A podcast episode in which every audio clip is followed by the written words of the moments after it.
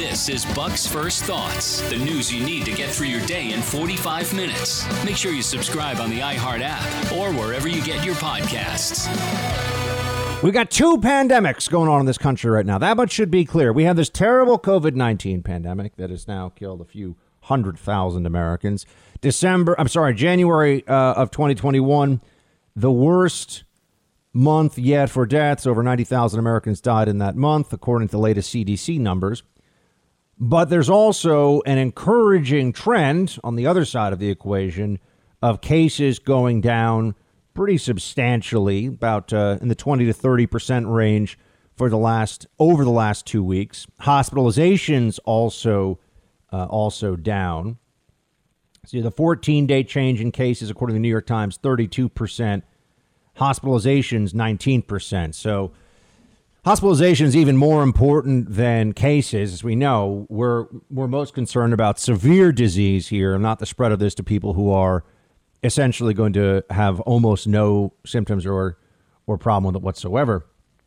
But what I think everyone's starting to figure out now, I mean, if you're paying attention to this, and certainly if you listen to this show, you know that we, we got a really big problem here with how we're going to get out of this mess because it's increasingly clear that no matter how many people get vaccinated, and no matter how low hospitalizations and deaths may fall, there's a large segment of the U.S. population that will demand masking and social distancing for the rest of 2021 at least. Because we have, as I said, two pandemics, or you could say it this way we have a mass hysteria disorder as well as a viral pandemic. Got two things happening here simultaneously. The American people have been so conditioned by a media that exploits and, and mobilizes fear for its own purposes that the American people are now, by and large, incapable in many places, in many states, in many cities, of having a rational, reasonable conversation about what society, well, well what risk society can take, what they can accept. Right? We're, we're being set up for this absurd, absolutely absurd standard of essentially no risk whatsoever from COVID. If we accept that as a country, and the Biden administration's all on board for this, understand it's getting worse. The panic is getting worse while the virus is receding because the Biden administration is very much on the side of the hysteria pushing it. They use it to, to defeat Trump. So it has been a tool for them. And they're also ideologically invested in the maximum panic. So this is not just going to get better. As I've said all along, even if they allow some restrictions, it'll always be conditional. They'll always want to maintain some level of control that they can reassert. So maybe they'll reopen in California and New York, but they'll say, we still believe you should mask and social distance. We still believe, and when I say reopen, I mean some level of restaurant capacity, some level of you know essential workers that will, or, or just workplace uh, accessibility that will go up. That's where we are. But this is going to continue well into the summer. They're going to tell you to mask up through the entirety of this year, and they're going to act like if you don't want to do that, you're a monster still, which is idiocy but it continues on because no person could look at what has happened in the last three or four months. I mean, it's impossible, for example, to look at the COVID data in Florida, California, New York, and come to the honest conclusion that lockdowns were a good idea. There are a whole lot of people, particularly in the media and politics, who owe millions, tens of millions of Americans an apology for the hysteria that they pushed and the stupidity that they displayed and, and the willingness to just act like a bunch of, of lunatics because this is what they either were benefiting from politically or because they had convinced themselves that this was the proper approach.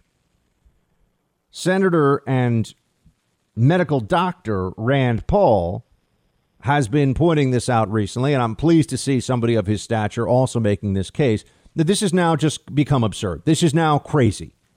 All the little all the little double maskers and triple maskers and oh social distance. We're gonna flatten the curve any moment now. We're gonna they didn't flatten anything. We had the worst month ever. The most masking, the most restrictions, months and months of preparation, and vaccinations going out at a pace of about a quarter, I mean, uh, three quarters of a million to a million a day for weeks. And we still had our worst month ever of deaths by far. But all these mitigation measures, all this, all the little places in the elevator, put your feet here as if that's going to save you. You know, wash your hands. Reminders all over your office, your workplace, all everywhere you go. Mask up, wash your hands. Mask up, wash your hands. Social distance. It worked so well that we just had our worst month ever, ever from COVID 19 deaths.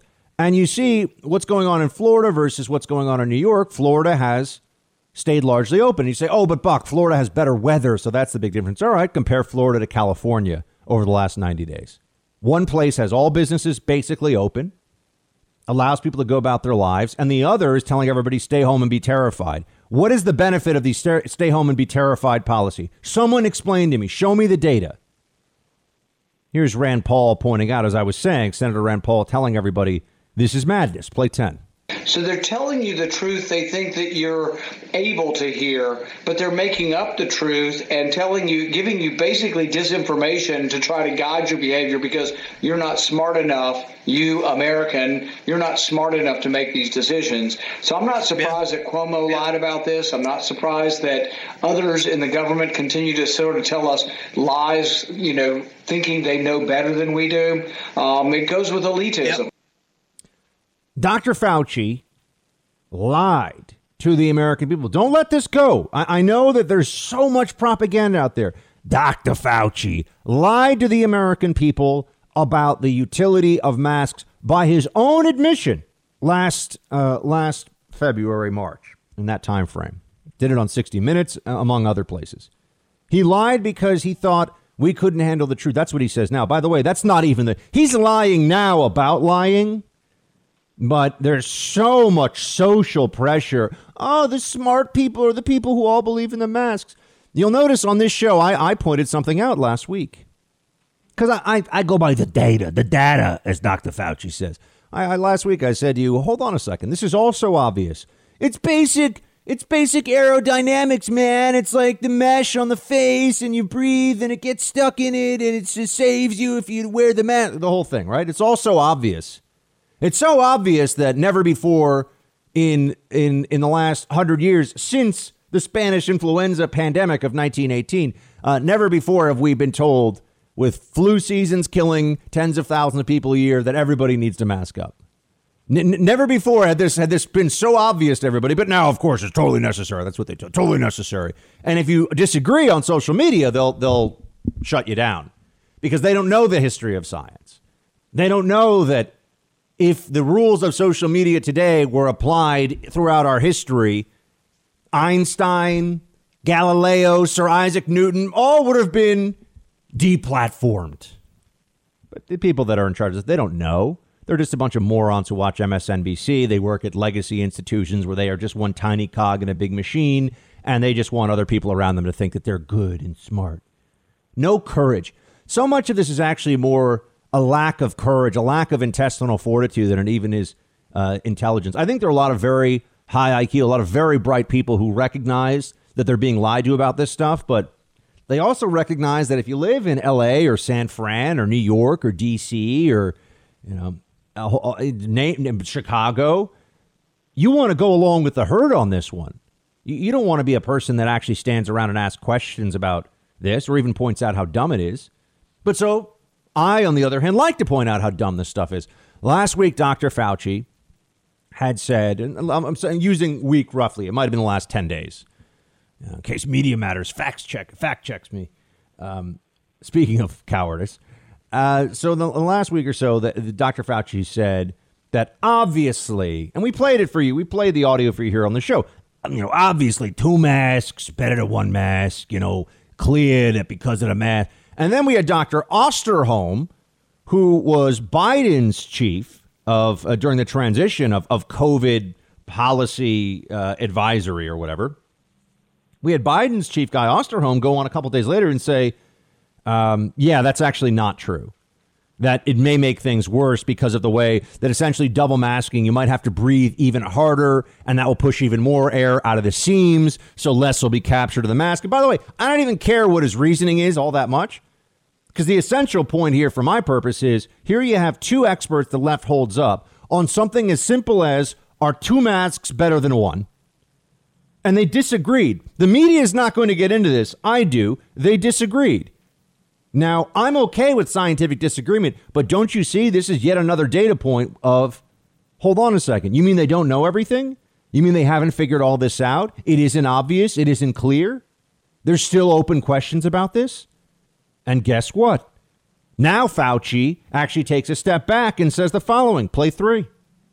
There are many people who feel, you know, if you really want to have an extra little uh, bit of protection, maybe I should put two masks on. There's nothing wrong with that, but there's no data that indicates that that is going to make a difference. And that's the reason why the CDC has not changed the recommendation. There's no data.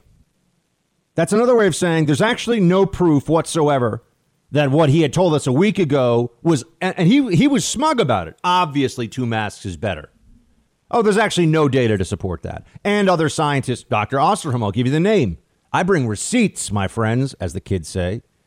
Dr. Osterholm is out there telling you that no, that actually makes it worse. So I- explain explain this to me. It's all so obvious, right? If you question this, you're so dumb. Just listen to Fauci. Listen to Fauci. Fauci is the James Comey of public health officials. This guy is a slimy bureaucrat fraud. It should be very obvious to anybody now who's paying attention. But do you think the media gets into this at all? Do they point out that oh, double masking? There's a dispute. How can there be a dispute on double masking if it's if it's all just settled science? And if you question it, you're a monster. And the independent fact checkers will come after you. We have a problem here of hysteria, of irrationality that has taken over the country, and we're going to have to take it back. We're going to have to actually get everybody to stop being crazy and understand that there's going to be variants of COVID. There's going to be a continued possibility that somebody, even if they're vaccinated, even if they mask up, or even if they do this or that, they can still get this, and there's still going to be some people who die. This is life. But otherwise, we're going to be we're going to be continuing to go through this. How much how much of your life are you willing to give away to this madness? How many months and months of your life are you willing to see? How many years of your child's schooling are you, are you willing to light light on fire and say, "Yeah, sorry, I guess he doesn't get to learn because of Fauci." You know, and look at what he's doing. He's saying it's not that big a deal to wear two masks. Is basically his thing. So if you want to, go ahead. Okay, that's true. It's also not that big a deal if I tell you that you should hold your breath for 30 seconds 10 times an hour because you'll be breathing less in the air and therefore there's a chance of less COVID transmission. But you'd say that's the dumbest thing I've ever heard. Right. How do you know that? Because you thought through it. Exactly. What do you think of what Fauci's recommendations look like these days? How helpful? How much is it really working for you? Two masks? Well, I'll tell you this right now. I'm a triple masker personally. I quad mask because I care. I quintuple mask because I want to save grandma. I've got 10 masks on my face because they extend so far that it'll make people stay six feet away from me at least, more like 10 or 15 feet. And actually, they run away because they think I'm a lunatic. So look at that. Great COVID protection. Boom, I win. This is the Buck Sexton Show podcast. Follow Buck on Facebook, Instagram, and Twitter. Broadly speaking, should schools be open? You know, I would back the CDC recommendations because that is really based on data. We didn't fully appreciate that early on, but the fact is that when you look at a community and look at the penetrance of the virus in the community and its spread at the community level compared to the school in that community, it's less likely for a child to get infected in the school setting than if they were just in the community. So, for that reason, understanding that this is not an easy issue, and you've got to understand the concerns of teachers because they obviously have a concern, an understandable concern. Putting all that together, we need to try and get the children back to school, and that's the goal of President Biden that in the next 100 days to get the K to 8s back in school. This guy is a coward. All right. And he's been wrong about critical things all along, just like he was wrong about the risks of HIV transmission to different uh, different groups back in the 80s. You want to look back at that, you'll see this guy, he's just been failing up his whole career. Notice how he's asked there by uh, some journo about schools. Should schools be open? The answer is yes. The data is unequivocal on this. The answer is yes. But he does this whole dance. He does, you know, well, you know, it's a very complicated, you know. It's not complicated you better mask up outside. Ask somebody, show me the outside masking data. Show me the data on how outdoor masking will protect you from COVID 19 and, and that there's a real risk of COVID 19 outside. I, I, challenge I challenge anybody listening to this anywhere across the country. Please send me, find me that data. Don't send me something where it's like, well, you know, we asked 100 people who mask and blah, blah. No, I mean actual science. But you see, Fauci won't just say, open the damn schools because Fauci's a Democrat bureaucrat and he doesn't want to upset his new masters in the Biden administration. So he won't actually tell you the truth, and your kids are suffering. Now, a lot of you I know are in places where the schools are open. Thank God, and I'm happy for you. But there are lots of places all across the country where schools are still closed. And, and basically, in major cities, you've got school closures in all the big blue states millions and millions and millions of kids across America stuck, not stuck home for a week or two, not for 30 days, not even for six months, going on a year now. A year of no school, not seeing their friends, no contact with teachers. Fauci can't take a stand on this one. If he was willing to say what the Democrats don't really want to hear because of the teachers' unions, and that's the only reason we don't get to hear, if he was willing to tell them the truth on that, I would be more open to him making good faith errors on other things or that they are good faith errors he's making, but he's a cunning little bureaucrat who does what his masters want him to do. That's who Fauci is. That's how this guy got to be the head of the National Institute of Allergy and Infectious Disease. Because he tells the powerful people what they want to hear when he needs to tell it to them. And you get to suffer. And you get to have your business destroyed. And perhaps your life ruined because you know Fauci wants to be careful with the data. Schools should be open. Full, you know, he says at the end we should try to. Why can't you just say schools should be open, guys? No, he has to do this whole thing of you know the teachers and meh. I'm sorry, I don't have. I have. I have no sympathy for teachers who are not senior citizens and are not immunocompromised, saying that they shouldn't have to go back in the classroom while they're going to Whole Foods and the people working there are still doing their jobs and the mailmen and the truckers and the nurses and the first responders. they're all doing their jobs. I'm going in and I'm just some media clown. I'm going in the office every day as well, but the teachers can't the teachers can't be asked to teach. You're in the Freedom Hut. Thanks for listening to the Buck Sexton Show podcast. Get the latest from Buck at bucksexton.com. Do you expect to be back at the table later today?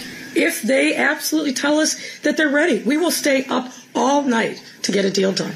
I think I said that in my opening remarks. Okay? Over and over again. We want a deal done. We are ready. We are calling. We are practically begging CTU to come to the table so we can get a deal done. Practically begging the Chicago Teachers Union to agree to finally go back into schools. So, so if you're wondering, am I exaggerating? Am I, am I uh, going too far by by dumping all over the teachers' unions right now across? The answer is no.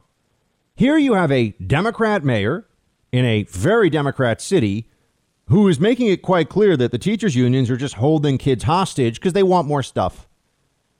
It's not just about, oh, air filtration systems. Give me a break. No, they want more stuff. They want more funding. I'm sure what they're going to do is say that they need all this funding for COVID, but then anything they don't use for COVID can be used on other things too. That's how this game is played. Public sector unions are a blight, a blight on our society. They should not exist. And that was known from the very beginning of the formation of unions in this country in the early 20th century. But now here we are dealing with this and seeing exactly who really does care about the kids the children. You know, let's put let's put Randi Weingarten on TV again. Teachers just want to teach. Yeah, sure they do. Teachers' unions, though, want to make sure that they're turning the taxpayer upside down and taking all the pennies they can out of their pockets while the country's in a crisis and kids are suffering and parents are suffering. The teachers are getting, understand this, there are now places where the teachers are vaccinated and they're still complaining about how they don't want to go into school. So you're vac- so you get to the front of the vaccination line, you're vaccinated, but you still don't want to go in. Oh, COVID. I'm sorry. At some point, this is too much. At some point, this is people being afraid of their own shadow or pretending that they're afraid of their own shadow, which is a problem in and of itself. In some ways, a worse problem. At least real fear, I, I have some sympathy for, although we need to deal with it and convince people to stop being so afraid all the time. Otherwise, we're just not even going to get our country back. We're, we're going to be sitting here in a year with the Biden administration. You know, Joe Biden's going to be up there giving speeches. He's going to have four masks on and goggles, and you know, oh, you know, we're still uh, we're still trying to, you know, we're, we're believing the science here. And uh, you know. sure, you are, buddy. They're they're not going to relent on this because what what what has happened is that the Democrats and the media united to create a zero risk tolerance in the American psyche for communicable disease. So we got to get to zero risk. Okay. And, and if you're at a zero risk tolerance, then it's unex- you're never, you're never going to get back normalcy. Now you might get closer to normal. I, I know that there are places, you know, New York is opening 25% indoor dining. They're going to give you little tastes of it here and there to shut you up, and you better be grateful for it, peasant, or else. But they're not going to say you don't have to go around. I mean, I, I'm I'm in out in the gym. I've actually been able to, to go to the gym and work out recently, which is nice. And, you know, working off some of those COVID LBs, you know, a lot of COVID cookies. What can I tell you? But it's starting to work. But I, I sit there, I'm, I'm, I'm doing deadlifts and, and doing whatever I can in the gym. I got the stupid mask on. I'm alone in a gym with a mask on because people are paranoid and they're lunatics about this whole thing. That's where we are. I've, I've never even seen a senior citizen in my gym. Okay. So start with that. Never even seen one. But it's a private gym. Anyway, here we are. We're living our lives based upon the exaggerated fears. And remember, it wasn't just fear that came about by itself. It was the media. It was CNN with the COVID deaths on the screen every day, right? It was putting all these experts on TV who were saying we're gonna we're gonna have two million deaths unless we do these lockdowns.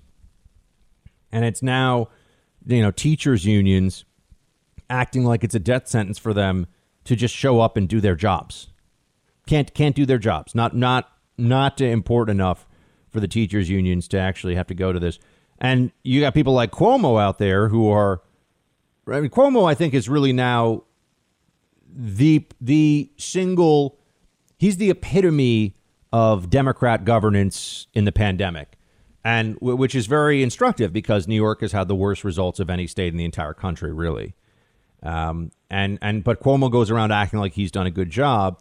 But remember that attitude I told you about as they start to give you back some degree of normalcy, as they start to restore some autonomy, not all, of course, just a little bit in your life, you better be grateful for it. These tyrants don't want to hear about how they're idiots and they were wrong, like Cuomo all along. They don't want to hear that. Governor Newsom, uh, Governor Polis, Colorado, you know, all these governors, not Governor DeSantis, He's just now, he's just running around basically doing victory laps because he's like, look, the data speaks for itself. We're all supposed to care so much about the numbers. Well, we look at the numbers. I, I don't know why tech. I mean, Texas was disappointing in this regard. It really, really was. As a state, Texas should have been better off.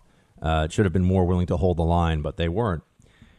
Uh, but here, here you have so many people that I think oh, apologies. And Cuomo at the very top of the list.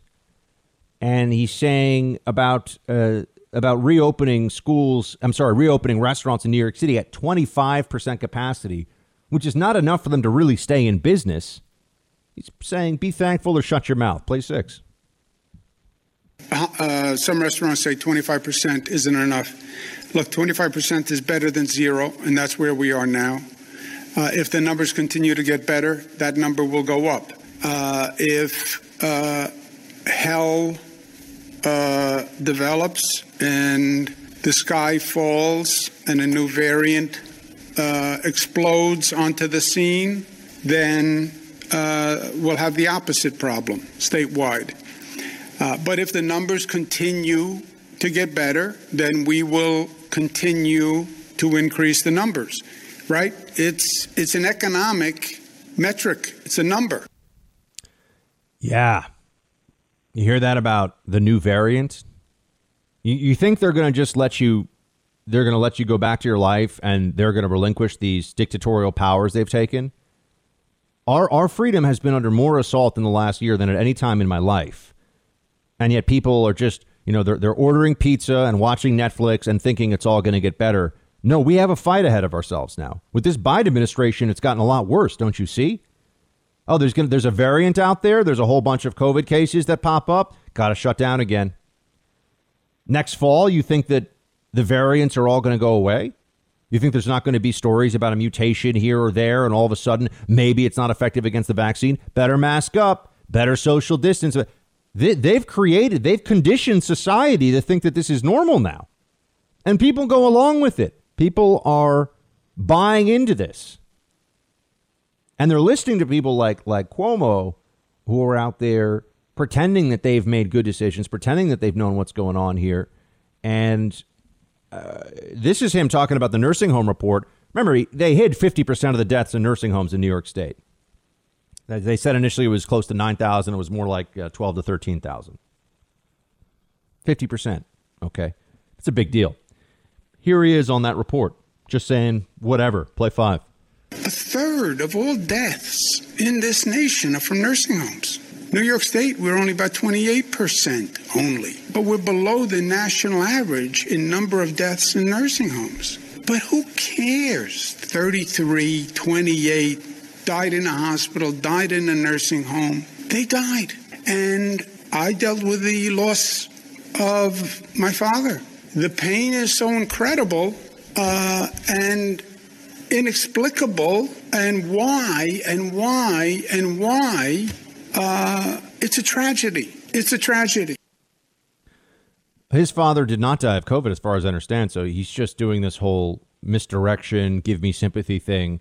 This guy signed an executive order, and that executive order resulted in many people here in New York, where I live, losing family members because they were unnecessarily exposed to COVID in the worst possible circumstances inside of a nursing home. That's what happened.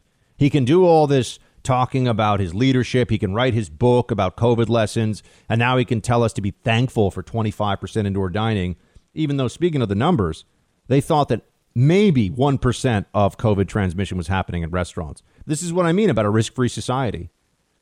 99% of transmissions happening elsewhere, but restaurants have to be shut down.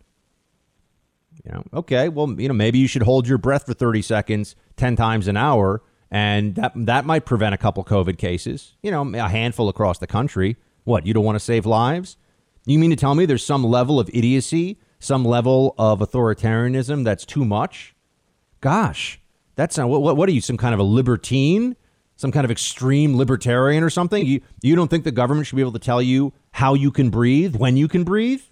Oh, you must not care about grandma. This is the Buck Sexton Show podcast. Join the conversation and message Buck on Facebook, Instagram, or email teambuck at iheartmedia.com. He may read it on the show. President Biden has put forward a bold and ambitious climate agenda to kickstart a clean energy revolution in our country, create millions of good union jobs, and to center justice at the heart of decision making.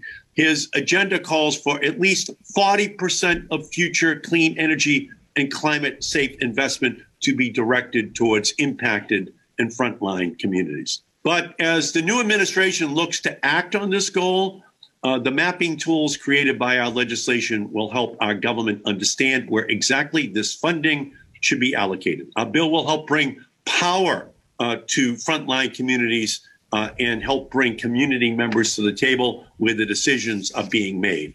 We have the opportunity to address environmental injustice in the face of this pandemic and prevent further public health dangers. Right now is the moment to pass strong environmental justice legislation to protect frontline communities and reverse decades of environmental racism. What the hell is Ed Markey talking about? I mean, I wanted you to hear that so that we could have a moment here to process this together. Is is he even? I know that there those are words. He's all using words in the English language. What is he saying though? What does what does he think he's saying with all this? We got to pass environmental justice legislation. You know, we got to do this thing for the. Wait, what? What what does that mean? Environmental racism?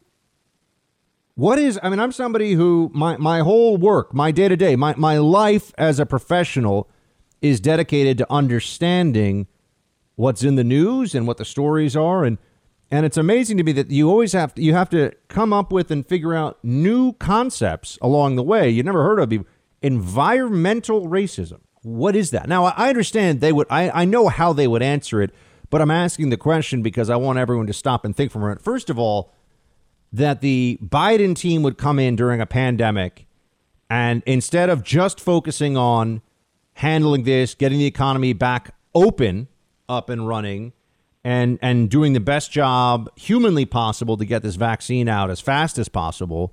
No, there's all this other stuff that we have to sit around and talk about. There's the Keystone XL pipeline. There's uh, the freeze on deportations, which, as we know, a court has already said uh, you can't do that. But there's all these there's all these other things that, that are going on that they're at the very beginning of the administration going for here. And climate change is certainly high up on that list, too. And I think people want to ask the question they want to say, uh, hold on a second. Climate change is something that we have to focus on right now. It's urgent. Well, not to a normal person, but to a person who has been brainwashed by all this left wing rhetoric. Yeah, of course. You know, whatever we got to save the planet, man. Like, we got to save the planet. But Ed Markey is a guy who is uh, running around talking about climate justice and environmental racism. And it's fascinating, isn't it? That, that here's this guy. He, this guy is an old, an old, you know, white dude from Massachusetts who is clearly reading speeches written for him by people that are far more progressive and woke than he is but he just says what he's got to say. He mouths the approved slogans of the left without ever without ever actually thinking about this. By the way, he was the ranking member of the House Natural Resources Committee in the House of Representatives for a while.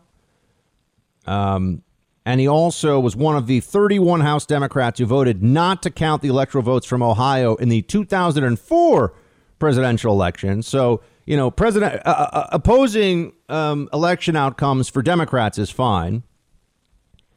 But but here we are. Uh, Ed Ed Markey telling you about environmental racism. He is the Senate author of the Green New Deal. So this guy is at the very forefront of this. And you'd have to wonder, you have to ask yourself, what the heck is he talking about? But the truth is, he's uh, he's just pushing for more government control. Um, he he's pushing for um, being a guy that will be in a position to determine what the ju- what justice is all about. Uh, so I, I'm I sit here and I say to you, this is a disaster for all of us. This is a disaster because what it does is it puts people in positions where they're pretending they're going to help you and the whole country and the whole world when they're really just going to help themselves.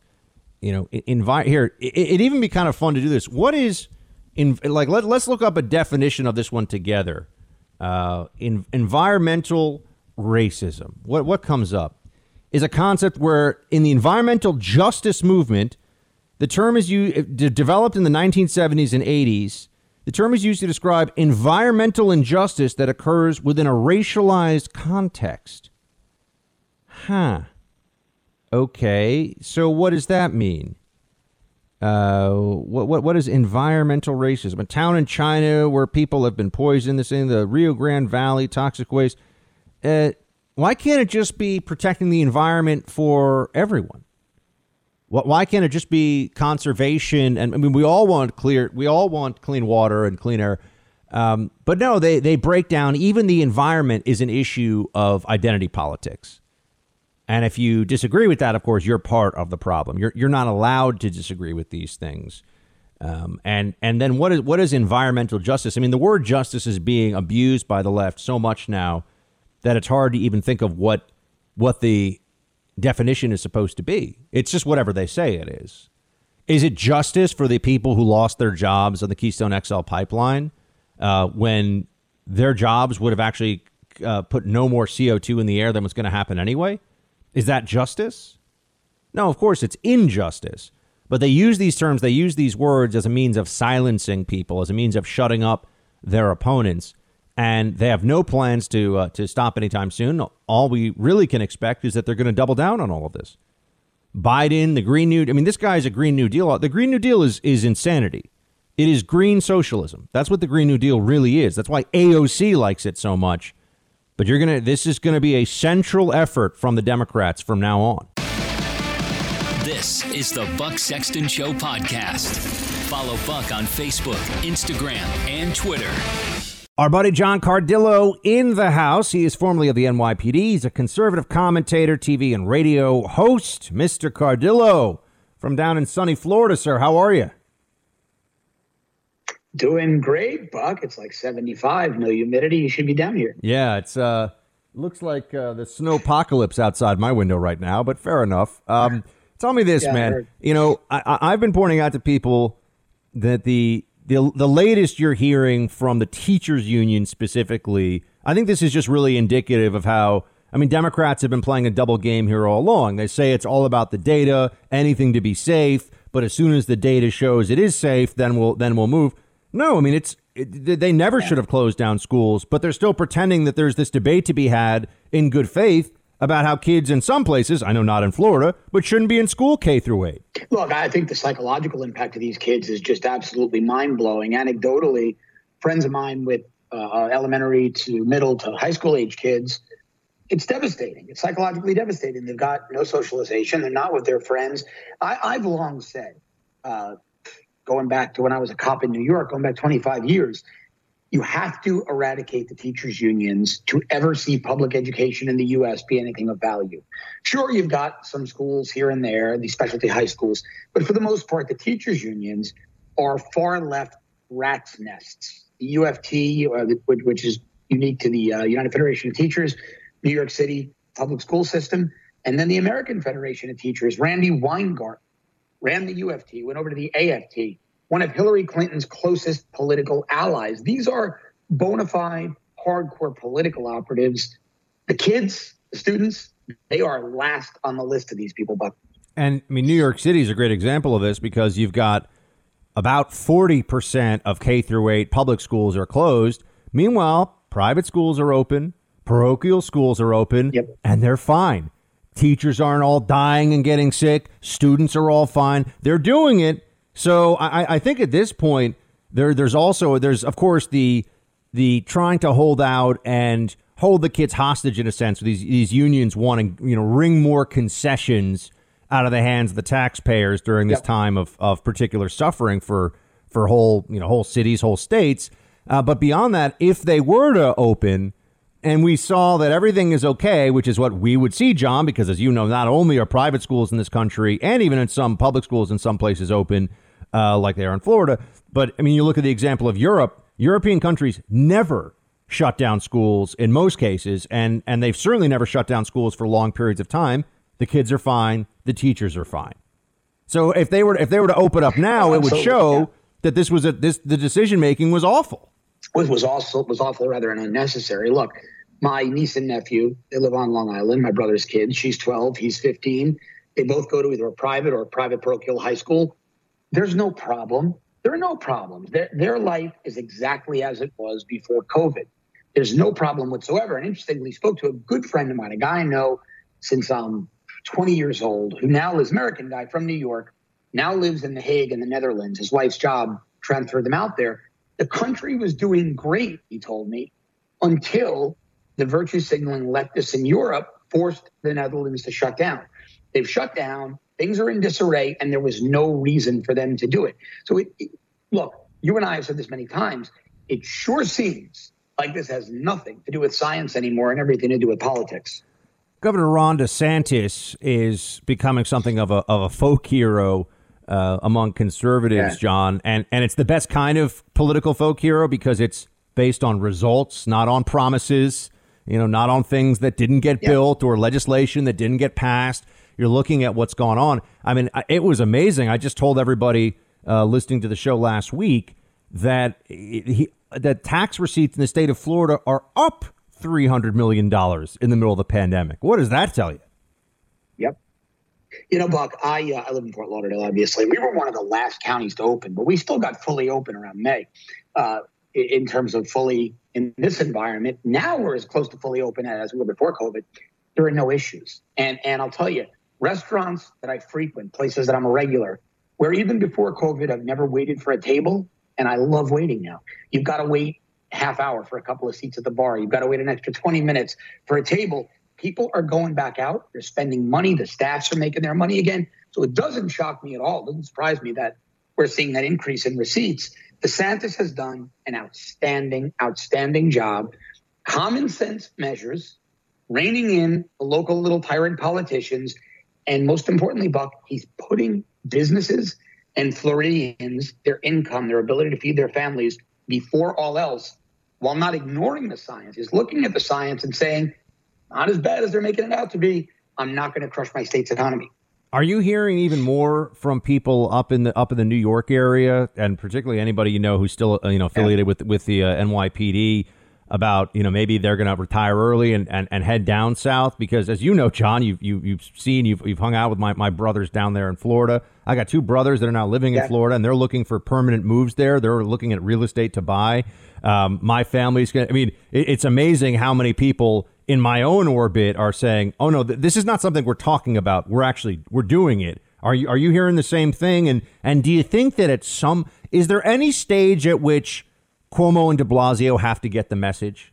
Yeah, I mean, look, the short answer is yeah, not only from friends in New York, but in DC as well.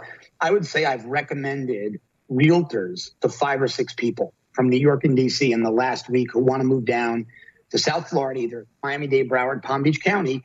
So it's 80% of the people I speak to.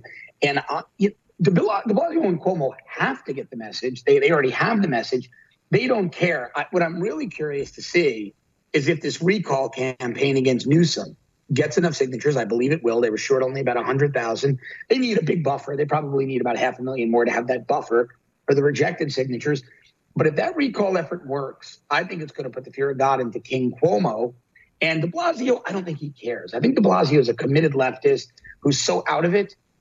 Unfortunately, the city's just going to have to wait for this guy to go for him to be voted out. Cuomo, though, is a political animal, and I don't think he wants to go the route of- Gavin Newsom. Speaking of John Cardillo, former NYPD, he's a conservative commentator, radio host, TV host. John, uh, speaking of leftism, it's it's funny to see even some Democrats in the media. You know, I saw something in the New York Times about this, where they're they're writing all of a sudden about how, wow, gosh, Biden's, i guess he's a little more progressive than we thought. And guys like you and I are sitting around saying, oh, you mean the Trojan horse is actually the Trojan horse that we warned America about? But apparently, you know, we could. Well, what, what do you make of how it's going so far? I mean, look, we've got Biden on video for years screaming at blue collar guys, essentially dressing them down, telling them they're idiots, and the media telling us he's the champion of the blue collar worker. It's ridiculous, right? I mean, we knew this was going to happen. I will say, I didn't think we were going to see nearly 50 executive orders in two weeks. So he's uh, he's he's exceeded my expectations with his progressivism, which I despise. The only uh, silver lining in the cloud is the independent voters, the non-party affiliated, those real moderate centrist voters, they're seeing that this was not the moderate they were sold, that this guy is far left and he's willing to legislate with a pen from behind the resolute desk. Separation of powers means nothing to him. I think this is going to be, uh, if things continue on this trajectory, Buck, I think Republicans might might have a good 22 midterm. I also think that people are seeing that there will be decisions made. There have already been some, but there'll be more decisions made from this White House where if it's between what the MSNBC commentariat and the New York Times editorial page wants and thousands and thousands of blue collar workers' jobs and ability to pay their mortgage and, and feed their families, this Biden administration is going with door number one and and not really making any Oh, uh, not really making much in the way of excuses for it either. That's just the way it's going to be. I think people are, are already starting to see This is not what they were sold by the mainstream media. Especially in Pennsylvania, Ohio, West Virginia. I mean, these people are devastated and being told, oh, you could go build solar panels by John Kerry, a guy who married $700 million and has never had a real job a day in his life. I mean, the, the condescension from these DC elites to the average working person, hopefully, hopefully, this is the wake up call to finally get middle class, hardworking Americans to realize the Democratic Party is not their friend. Also, got to ask you, John. There's this uh, story about last a last minute legal change. Uh, that's putting it mildly, I think, with some of yeah. the Trump defense team. Go, we're only a couple weeks away now from what's going to be this impeachment post presidency trial. Uh, do you have any insight into these? Uh, you know, you, you know this well, well. You know the former occupant of the White House and his team well. Uh, the, the lawyer, what's going on with this? Because I think people are seeing this and saying, hold, on a second. Why, why, are they changing up lawyers at the last minute? And, and what's all this about? He, he wants to relitigate the election again through this trial. What are you seeing and hearing? You know, I really haven't uh, reached out to anybody on the legal team about it because that story broke so quickly. I plan to do it today. But, I, you know, listen, we're seeing what happens to anybody that even uh, wore a MAGA hat and a, and a pick in the last five years. Is that young influencer who was doing a lot of work with Sephora the cosmetics chain. Well, they found out she's a Republican. That's it.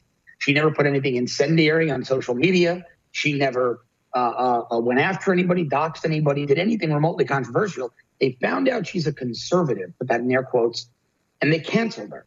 They put out a statement. She doesn't align with their values. I think the attorneys that that Trump's calling on are, are afraid of the same type of cancellation. If they work for big firms, I think they're afraid, of these Fortune 100 companies who might not inherently be liberal or, or that might not inherently be liberal, but their agency people are, their PR people, their advertising people, warning them, telling them, stay away from anything Trump because all of the clients will cancel your law firm. And so I think that it's a byproduct of that, of cancel culture, which is reprehensible. You starting to see any real movement from our side as a counter cancel culture that you think is is going to be making some headway? Because right now it it does feel sometimes. I mean, I have a lot of people across the country writing into me and saying, "What do we do? What do we do?" And they'll say, "It feels like we're just being told, you know, have a stiff upper lip and uh, you know, sort of take take your medicine, eat your peas. We'll figure something out." I'd like to tell them more than that. What are you telling people? Yeah. Well, uh, what I will say is this, and I, I, don't want to reveal too much about what we're doing uh, going into 22, but I, but I will say some some of us with brands like yours and mine and others who are well known I would call them America First political operatives, not not the QAnon crew. I mean, really legitimate, hardcore people that have been in the electoral game for years. We're starting now to convince the powers that be on the on the mega donor side and on the state party side, the state party apparatus, because you can't trust the big RNC. They're gone with the establishment. That the America First base is much larger and much more powerful than they realized and we're seeing some movement. So I'm optimistic on on that front. And I'll tell you, a group of us out there on Twitter have done a good job beating the hell out of the Lincoln Project for John Weaver, their co-founder, who we now know there are credible allegations from 21 young men that he was sexually inappropriate, and in one instance, there's an accusation that he groomed a 14 year old boy. And this is an organization that raised $87 million in the last election cycle, 30 million of it spent to support Joe Biden and oppose Donald Trump, not one shred of condemnation from Democrats. And that organization, the other founders are saying we barely knew the guy, barely knew the guy. They worked with him 20 years, raised 87 million alongside him. Well, we've started an onslaught, and I won't call it cancel culture, shining a spotlight on some very bad people who have been vicious to the right. And I think we need more of that as well. Do it in a way that's that's legal, that's ethical, but if somebody's acting badly and they've been these phony sanctimonious, uh, really operatives out there, dangerous operatives, shine a light right back on them. It's time for us to push back. And I think what we're doing against the Lincoln Project right now is a very good template for others to use. It's being done right. John Cardillo, everybody, follow him uh, on social media. Stay abreast of his projects and commentary. John, thanks so much for your time, man. Stay warm. Always good to see you, my friend. Thanks, brother. Take care.